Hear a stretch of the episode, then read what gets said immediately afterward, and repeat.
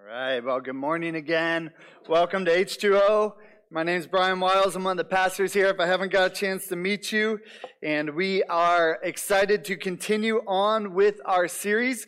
If you've been with us, you know that we're working through the book of Proverbs this summer. And uh, Proverbs has been a book that is really designed to give us wisdom for living life. And I think it's very timely as we look at our world because uh, there is so much wisdom that applies to where we are at as a world. And we've talked about the, the difference that Proverbs isn't just about giving us knowledge or facts, but it is about giving us actual wisdom to live the abundant life that God calls us to live as we face and walk in this world. That's why we're calling this series Walking in Wisdom. So if you're not familiar with what Proverbs is, it is a, a collection of writings and sayings that is in the Old Testament. Uh, it's served, it's, it's intended to serve as a, a guide for daily life. And there's a lot of different topics, a lot of different themes that are covered throughout uh, the Proverbs. Things like our relationships, things like evaluating what it looks like to live in a world with so much diversity and so much strife,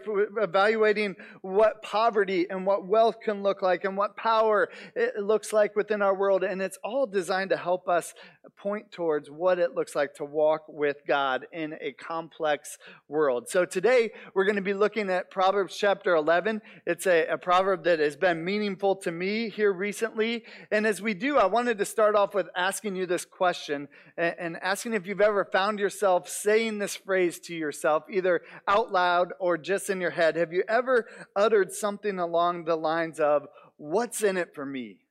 Have you ever found yourself asking that question or maybe having that, that mentality? Well, what's in it for me? Maybe it's at work and somebody asks you to do something you're not sure they should have asked you to do. And so either out loud or in your head, you say, what's in it for me? Or maybe you're married or in a relationship and, and you're discussing what your relationship looks like. And you, you're, you're tempted to ask that question, what's in it for me? Uh, there's so many different realms of our world where we're tempted to ask that question, what's in it for me?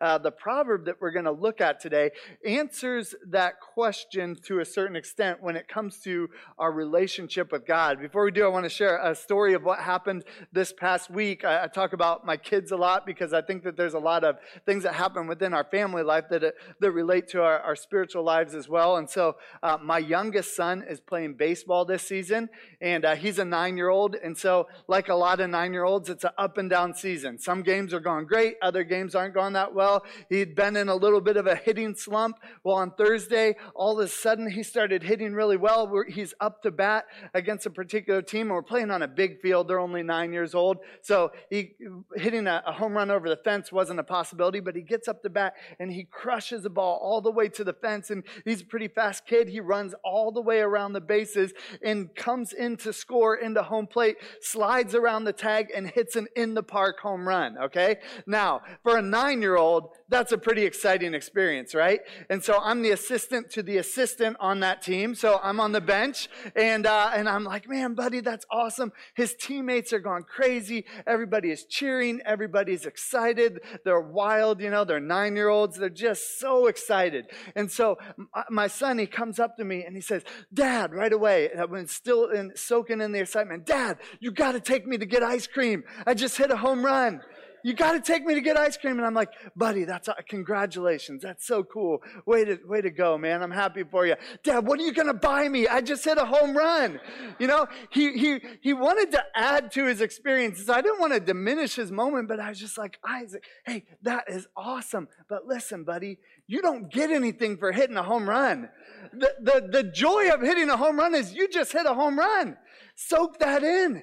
Experience the moment. Enjoy it with your teammates. There, there's nothing else that you could add to this moment. You just got the, you just got the reward. It was the hit. It was making your team excited. It was enjoying this moment. So, no, I'm not going to take you to ice cream. I'll do that when you strike out, you know, three times in a row or whatever. Just enjoy this experience. The, the reward is in what just happened. The reward is in the moment you don't need to add to it. You don't get anything else for that experience. And I was thinking about that, you know, that little life lesson that I had with my nine year old. And I was thinking about many of us and our relationship with God. Aren't we tempted oftentimes to, to ask, God, I want to follow you. God, I know what your word says, but what's in it for me? What, what else do I get? What else can you kind of uh, sprinkle on top so that I can feel like this experience is, is all that it's cracked up to be? God, I, I know that you say that your word gives us abundant life, and I know you say walking with you does, but, but what else are you going to give me? What trip to the, the store or some ice? Can you throw in some ice cream? We're tempted to think that God owes us something at times. We're tempted to think if we follow God, then things should just fall into place. Maybe the perfect relationship should happen, or we should make a certain amount of money if we're following God. We're tempted to think that we need more. But here's the big idea from Proverbs chapter 11 today is that living for God is its own reward. Living for God is in itself its own reward. When we follow God and we follow what He offers to us, as is laid out here in Proverbs chapter 11, that is all the reward that we need. And so, as we come to this passage, let's open up our hearts, let's open up our minds, and let's wrestle with what it looks like to walk in the abundant life that God offers us as we live for Him and we experience the beauty that comes from walking with our Creator, the Creator of the universe. So, let's open up the pages of Scripture together. Proverbs chapter 11. We're going to just make it through the first eight verses. As we've talked about within the book of Proverbs, it's almost like every verse is its own sermon. So it's rare for us to make it through a whole chapter when we're teaching because there's so much in each one of these chapters. So we're going to make it through eight verses that I think tie together this reality that living for God is its own reward. Let's look at verse 1. It says this it says, The Lord detests dishonest scales, but accurate weights find favor with him. When pride comes, then comes disgrace, but with humility comes wisdom. The integrity of the upright guides them, but the unfaithful are destroyed by their duplicity. Wealth is worthless in the day of wrath, but righteousness delivers from death. Let's stop right there. It leads us to our first point. Right living with God will lead to abundant life. Right living with God will lead to abundant life. Now, this word righteousness is talked about here often in Proverbs chapter 11. And that word righteous in our world, in our society, can kind of mean a lot of different things. We can say that's righteous, which means, you know, like that's cool or that's great. We've also taken the word righteous. I don't know if anybody says that anymore or not, but we've also taken the word righteous and it can almost become a negative thing in our world, in our culture, right? Oh, that person is self righteous. Oh, that person thinks that they're better than me. That person thinks that they're so righteous. But when the author of Proverbs here is talking about righteousness, they're talking about right living, trusting, walking with, living in the path that God has called us to live for. So it is a very good thing when the author of Proverbs is talking about this righteous reality that God has called us to live in. And so he starts with talking about this honesty in the way that we live our lives. He says that the Lord dis- det- detests dishonest scales. Now, what would happen during those times? Let me unpack that verse and that passage for you just a little bit. What would happen is there would be marketplaces, and they're not regulated like our, our monetary system is nowadays. You know, it was a much different world 3,000 years ago. So you would show up at the marketplace, and you would be kind of at the mercy of the merchants that were at the marketplace. So you would go to buy or sell something, and the person that was buying or selling you something would have a scale. You know, one of those scales that would weigh things out. And it was common practice during that time for people to be deceptive. And so they would weight their scale for their own benefit.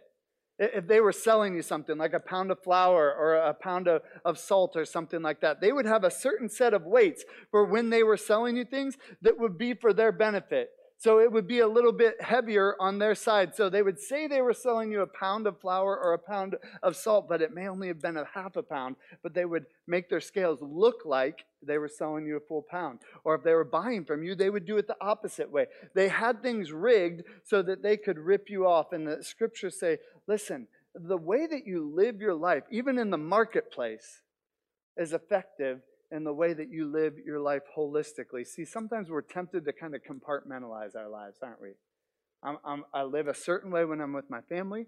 I live a different way when I'm with my friends, when I'm at school, when I'm at work, and then I live a, definitely a different way when I'm at church. And what the author of Proverbs is saying listen, it is all working together. Holistically, if you're going to follow God, if you're going to live a righteous life, make sure that everywhere you go, whether it's the marketplace, whether it's the, the, the church hall, wherever you find yourself, live a consistent, righteous life before God because God cannot stand when we use things in our life to build ourselves up, when we rip other people off to try to steal from them or build up our own kingdoms. It says that the Lord detests that type of behavior. So, a heart check for all of us is are we honest? Are we consistent in the way that we live our lives? Not just when we show up here on Sunday mornings. That's easy. But as we go throughout our week, in, the, in our jobs, within our families, do we live a consistent life before God? He also goes on to talk about pride versus humility. And, and, and, I think it's interesting because Proverbs talk a lot about pride, even in the first four or five weeks of this series. That theme has come up often. And pride is something that is always so much easier to recognize in other people than it is in our own life, isn't it? It's so easy to look at other people and, oh, that person's arrogant. Oh, that person thinks that they're awesome. Oh, what's wrong with that person? But it's a little bit harder to detect within our own hearts or within our own lives, isn't it? And so that's why we talk about often here at H2O that we need people in our lives that can help point us towards God, that help, can help keep us humble. Uh, it says, uh, when pride comes, then comes disgrace. Another way of saying that is pride comes before the fall. So the higher that we puff ourselves up, whether it's intentional or unintentional, so much further we have to fall when we make mistakes. But with humility comes wisdom. There's something wise about knowing our proper place, about knowing the humility that comes from walking with and knowing and following God and living in community that can help us know and follow Him. And then in verse 4, he talks about wealth. He says, Wealth is worthless in the day of wrath, but righteousness delivers from death.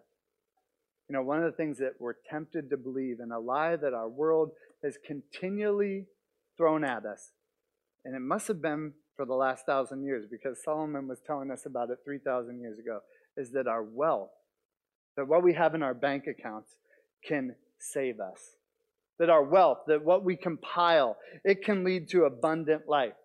We're tempted to believe that the, the comfier our life is, uh, the better the material things that we have, then that's what abundant life looks like. To be comfortable, to have it all made, to have security financially. And here, the author of Proverbs is saying, listen, all of us are on a level playing field. All of us someday, and this is a heavy thought, but it's a reality thought that we need to have as we're here. All of us someday will stand before the God of the universe and give an account for the life that we live. And in that moment, how much we have or how much we've made does not matter at all. We can't buy favor with God. What matters is what we've used our resources for to be a blessing in whose kingdom and whose glory we've tried to prop up. You know, there's this old phrase back when I was in high school and college that always drove me crazy once I became a follower of Christ. It said, Whoever dies with the most toys wins. Uh, they put it on bumper stickers and on t shirts for a while. And I remember seeing that phrase and thinking, What deception! What deception is in that line? Whoever dies with the most toys wins. It's like the more and more you have, the better your life is. But the reality is, we will all stand before God. Whoever dies with the most toys still dies. And the question is, what is our response to God? What have we used what God has blessed us with to make an impact for? Now, wealth is worthless when we stand before God. It literally means nothing. All that matters is whether we said yes to Jesus or not. So the question is what do we use our wealth and the things that God has blessed us to, to build into for? All right, let's jump back in. Verse 5. Proverbs chapter 11, verse 5.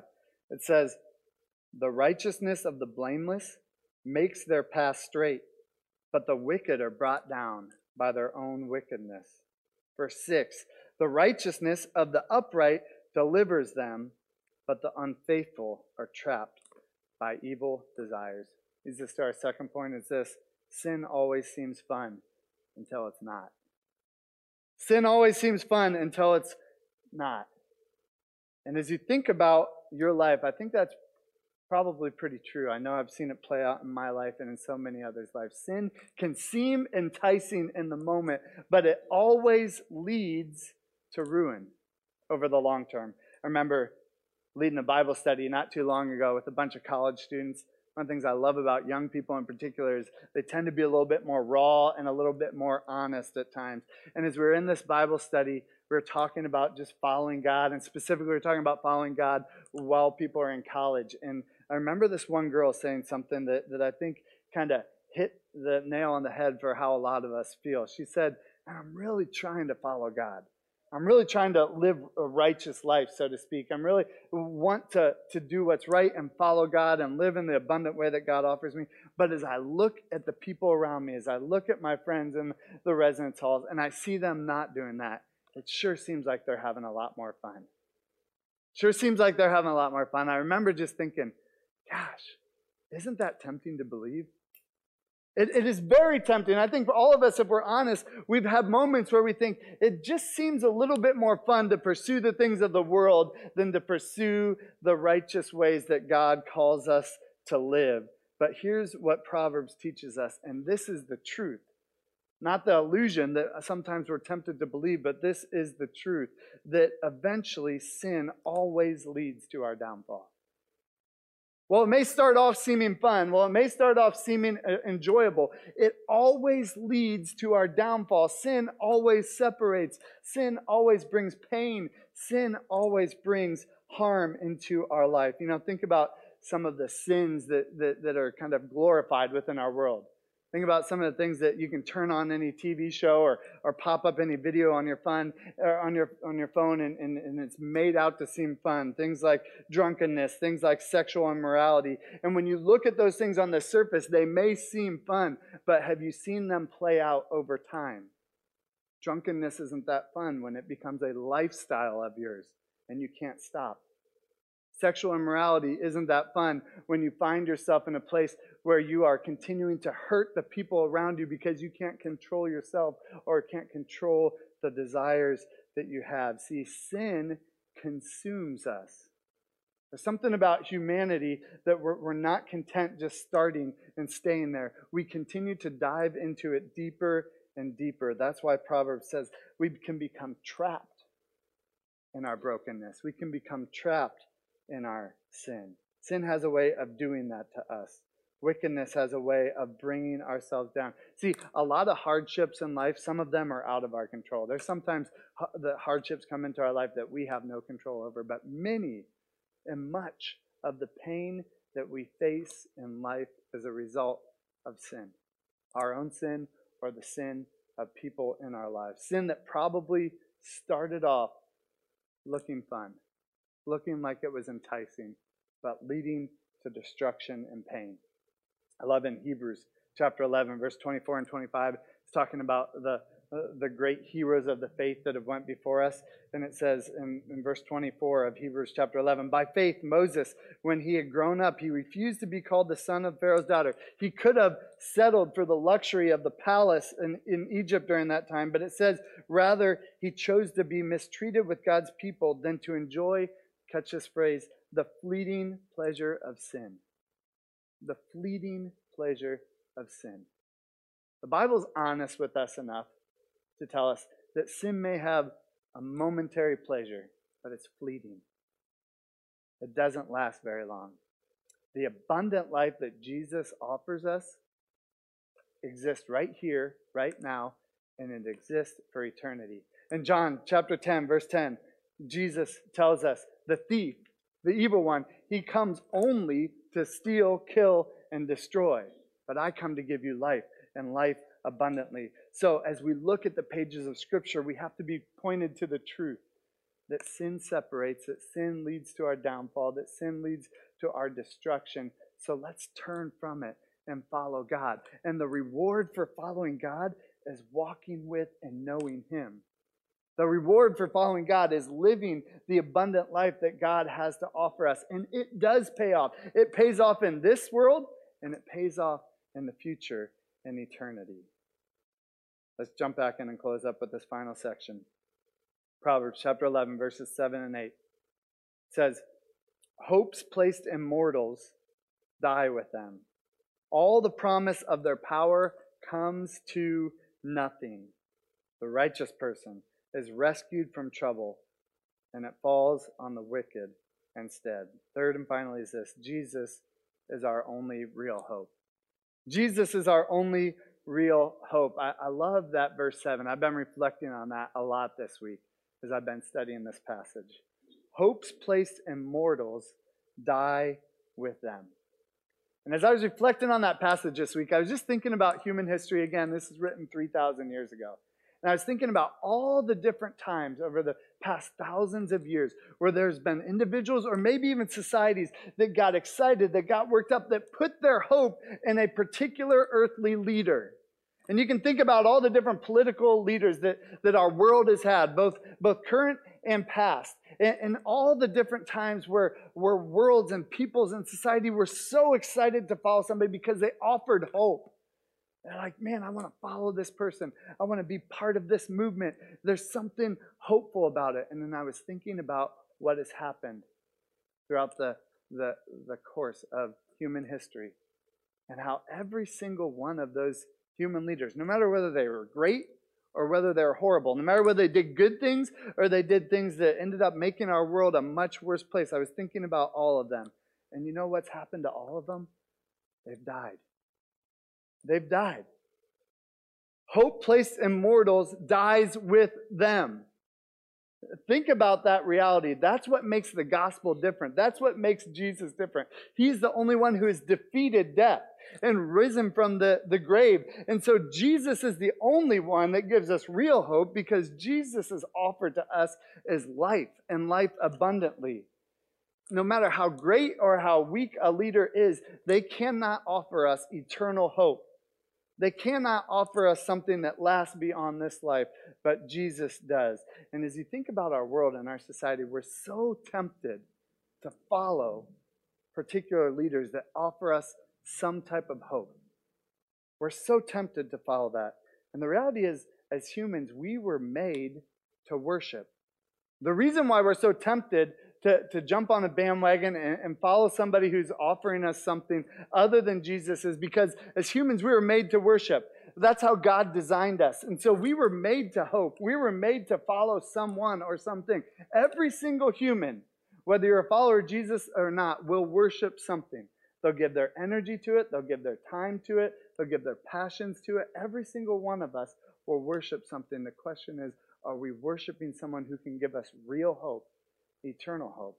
Or are we worshiping something that's just temporary, that won't outlast their own life? We were made to worship, but hope placed in mortals, it dies with them. Hope placed in Jesus, it lives for eternity and gives us the abundant life that He offers each and every one of us. That is our reward, experiencing and walking with God. You know, I, I love how the, the proverb here. Uh, in, in verse 6, it says, But the, the unfaithful are trapped in their evil desires. And then in verse 8, it says, The righteous person is rescued from trouble. And I don't know where you find yourself. You know, we've talked about the reality of sin here today, but some of us might feel trapped in our own desires. Some of us might feel trapped and sin that we've been kind of enticed into. But I want to give you hope here today because the hope of the gospel isn't just hope for eternity, it's hope for abundant life now that we can walk and experience God. God that's why God sent Jesus, so we could experience Him. I was thinking about this reality of being trapped and this reality of God breaking through and this experience that I had when, when my middle son was about four or five years old. Me and a few of our other families, we were we were out uh, in town and we went to this this particular building. It was actually a church here in town, and uh, we were having a meeting. All of our kids were together, and my, my middle son was about four years old. And the building that we were in was a was an older building. My my son went to the restroom by himself. He locked the door, and he's, he's in the restroom. It's just a one person restroom. The the lock on the door had like a malfunction, and he couldn't get out of the bathroom. And so at first we're like, okay, you know, no big deal. And we're talking to him through the door. It's okay, buddy. You know, it's going to be all right. And he's getting a little bit more anxious. He's trapped in the bathroom. He's four years old. He has no power on his own to get out of the bathroom. we're saying it's going to be all right, don't worry. And so we're trying to figure out what in the world to do. Can't get into him, trying to walk him through how to get the lock unlocked. He can't do it. And so as time goes on, he starts getting more and more anxious. And we can tell he's in there by himself getting worked up. You know, he's afraid. He's separated from us. He's trapped. And as he's starting to get worked up, I'm starting to get worked up. My wife is starting to get worked up because no one wants to see their kid, you know, feeling that type of fear and that type of separation. And so things go on a little bit longer and a little bit longer. And finally, it's been like 15 minutes. We're not working this out. There's got to come to a, a, solution. And so me and another guy with me say, scooch to the back of the bathroom. And we start slamming our shoulder into the door. It's a wooden door, thankfully. It wasn't, you know, like a steel one. Slamming the door, slamming our shoulder into the door, and eventually break through the door so that my son could get out of the restroom and I was thinking about that experience. It's like, you know, as a parent, that's that's what any of us would do. Right? You got a little kid that's separated from you, that can't find his way back. You're willing to like break something down to, to get him back to you, aren't you? And one of the most profound things that the Bible teaches us about God, one of the things that separates Christianity from many, if not all, of the other religions, is that the God that we serve is like a loving father. He's a perfect, loving father. And so, if me, an imperfect father, is willing to break down a door to get back to my son, imagine the extent that God is willing to go to to move each and every one of us back into a right relationship with Him. You know, the unfaithful, they're trapped by their evil desires. Each and every one of us, in our own sin, in our own brokenness, it's like we're trapped. And there's nothing we can do to get back to God. But God and his love and his kindness and his graciousness. He's willing to break down that door. He's willing to go to the extents that we can't imagine to reunite us with him. That's the beauty of the gospel. That's why God sent his son, Jesus Christ, to this earth to walk in the earth, to live a perfect life. And for the reward that he got for living a perfect life was being sent to the cross to be crucified, tortured, and killed. But he didn't stay there. He broke through the door. He rose again so that he could show us that He, the life that He offers, is eternal and it's real and it's abundant. And each one of us has a decision to make. Do we want to say yes to Him? Do we want to respond to that act of love that He gave for each and every one of us? Or do we want to stay trapped in our own sin, in our own brokenness? God wants to break through to rescue us from the trouble that we find ourselves in. We can't rescue ourselves. Only God can rescue us. Living for Him, that's the type of God I want to serve. A God that's willing to do anything to bring me back into relationship with Him. And so, for each and every one of us, we have a, a question to answer. What are we going to say? What are we going to say to Him? We're we going to stay stuck in our sin and our, our own pride? Are we going to say, Yes, God, I, I surrender. I want to worship not a mere mortal, not even myself. I want to worship you with everything that I have. I want to turn my life over to you so I can experience the abundant life that you have to offer. I want to ask you to consider doing that here today. So I'm going to pray. I'm going to invite the band up, and we're going to spend some time worshiping together.